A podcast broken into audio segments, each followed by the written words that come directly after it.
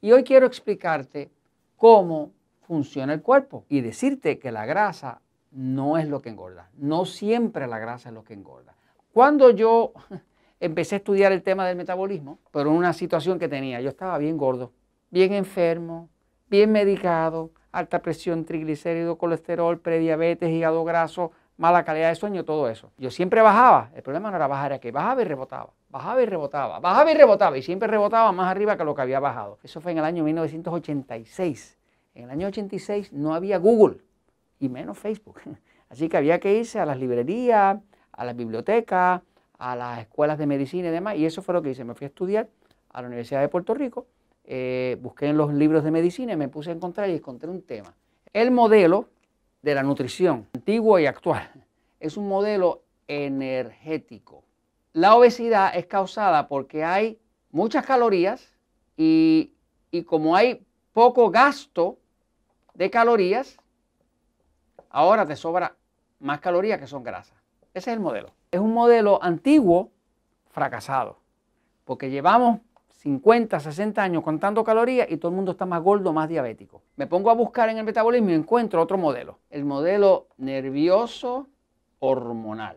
Si se excita demasiado el lado excitado, demasiada estimulación, pues ese estrés produce que como el hígado, que está aquí, almacena glucosa, cuando usted pasa estrés y se activa el sistema nervioso excitado, el cuerpo para prepararse para pelear o correr, ¿qué hace? Saca parte de esa glucosa y la tira para afuera.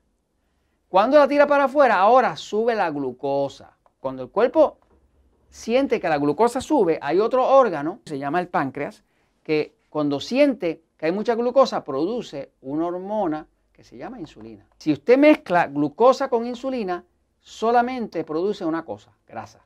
Cuando miramos este modelo, que es el sistema nervioso hormonal, pues hay unos factores para saber. Uno, glucosa más insulina es igual a grasa glucosa más insulina más grasa es igual a más grasa. Por ejemplo, cuando usted se come una pizza, ¿qué usted está comiendo? Harina de trigo, que se va a convertir en glucosa, que va a obligar al cuerpo a producir insulina.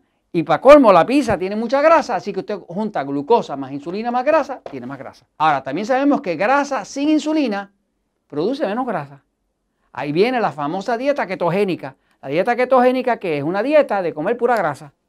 Y la gente adelgaza con eso. ¿Por qué adelgazan? Porque obviamente si usted come mucha grasa y no tiene insulina, y la insulina solamente se levanta cuando usted come carbohidratos o alimentos tipo E, pues entonces usted va a adelgazar. Así que luego también sabemos que el estrés sube la glucosa. Cuando usted pasa un mal rato, le sube la glucosa.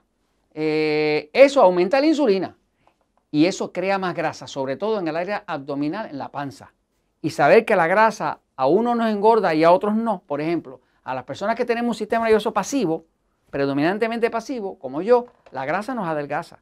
Pero a las personas que tienen un sistema nervioso excitado, la grasa les engorda. Es al revés, me sigue. Así que la grasa no engorda para todo el mundo, depende de si usted tiene un sistema nervioso excitado o pasivo. Si quiere saber más, vaya a Metabolismo VIP, VIP, que quiere decir Very Important Person.